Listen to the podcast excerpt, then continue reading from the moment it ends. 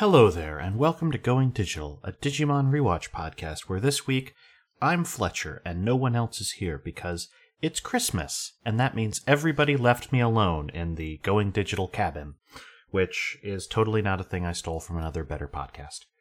So, as a result, I've been sitting here, and all I really have is a digital pet and the ability to Google things with that digital pet, which led me to learn that there's a Santa Agumon, and it's really cute, and it doesn't appear to have ever been in a English game because it could only be downloaded to the virtual pet via a Japan only cell phone game from the 2000s.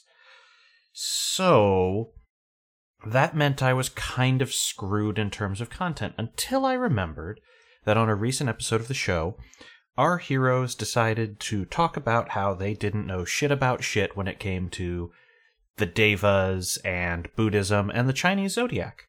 So, after a little bit of research and the help of the Beastie Boys, who, keep in mind, were part Buddhist, part Booty, and part Jewish, depending on which member of the band you looked at, we're going to dive right into the whole history behind the Chinese zodiac, the 12 Deva, the the 12 devas within the show, and the four cardinal direction lords they serve, which are also not the four heavenly kings, also referred to as the four devas in some translations of Shito. Anyway, it's a whole Japanese, Asian, Chinese, everyone hellscape this year on a going digital Christmas.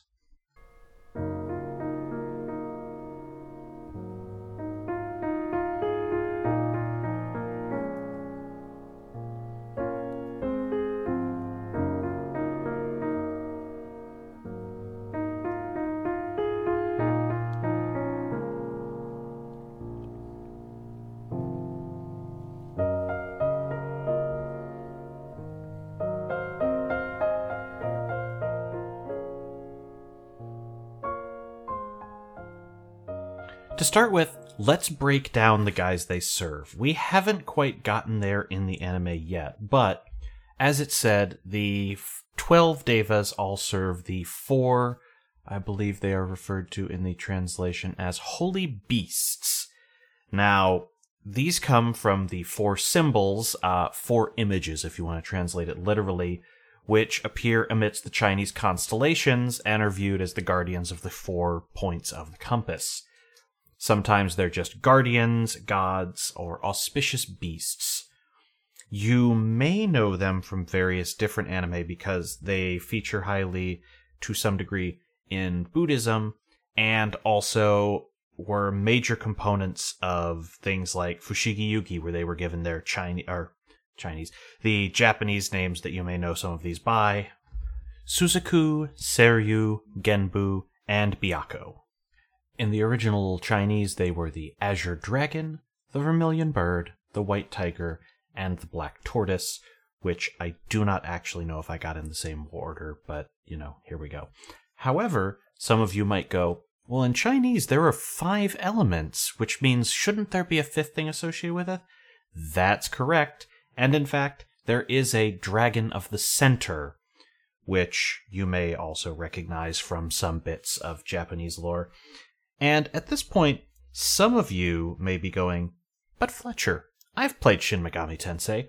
I know all about these things. They're the four guys who. Wrong. There are actually other things known as devas in Japan. Uh, it's a very strange bit of localization hell, and I'm going to link an article by Clyde Mandelin which goes into this. But the short thing is while you've probably heard of these four beasts and know they're linked to cardinal directions, there are also four guardian spirits of Kyoto, which are known in different Japanese mythology, who also feature heavily in things and can combine their powers or be united to bring about a fifth, stronger one. Anyway, that's not what we're talking about right now, but that's a whole thing. It's actually pretty cool if you like to do reading about a thing and anything involved with it. So, uh, yeah, please see the linked article from the website, or if you're in one of those podcast players that actually allows you to click the links in the description. Anyhow, let's get back to where we started, which was I was going to go down from the Devas from the Digimon anime into who served under them.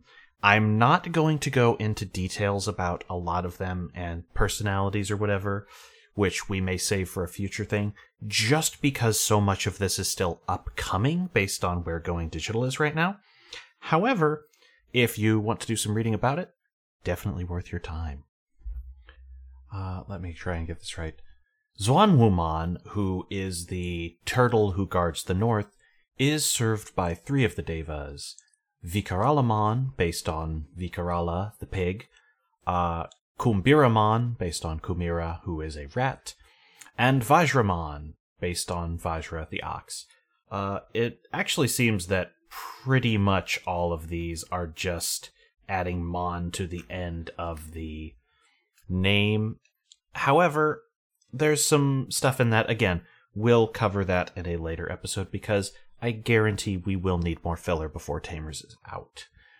So, next up would be Qinglongmon, and again, that's a name that might sound familiar to some USMT players, who is the Dragon of the East. It's totally not apparent that I took notes for this and am reading off of them. He is served by Mihiramon, Mihira the tiger, and Diramon, and Dira the rabbit, and Majiramon, who is the only exception with Anila, who is another dragon. Uh, there are a lot of dragons and draconic figures in this mythology and how it's kind of gotten chained through things. Anyhow, to the south is Zhuqiaomon, who is technically a sparrow, but very much resembles a phoenix, and that is what you should presume it to be served by Sandiramon, the snake that you have already seen in the show, Indaramon, who is Indra, and again, that may just be a romanization thing, a horse, and Pajiramon, who is Pajra the sheep.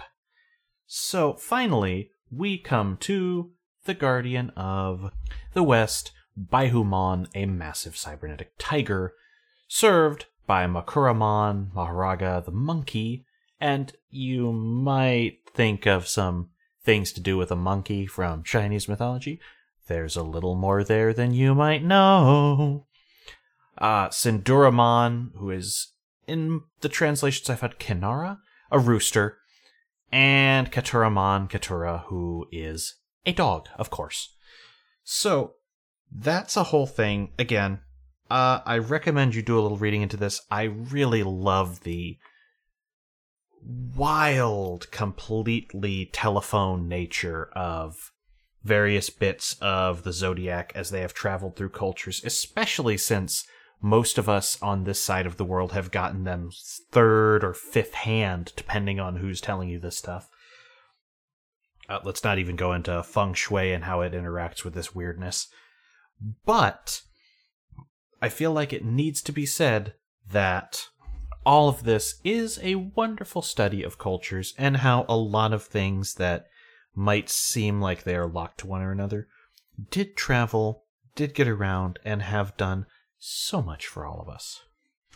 Thank you for your time. I would like to say that I was going to go on to do more descriptions of various other bits of cultural relevance, but I am banned from talking about anything that involves a Digi Crown of Lust until we get to that season. And also, again, I was trying to make this holiday themed, but there's really only been that one weird Santa thing, which kind of amazes me. No, don't at me about that one thing in Atmon. I know it exists. It's very, very barely there. Eat me. Santa Agumon it is. Anyhow, Merry Christmas. I hope you enjoy your holidays, whatever they may be. Or if you are like some of my coworkers who turn Jehovah's Witness and you celebrate nothing, Godspeed, and I hope the void consumes you. Have fun!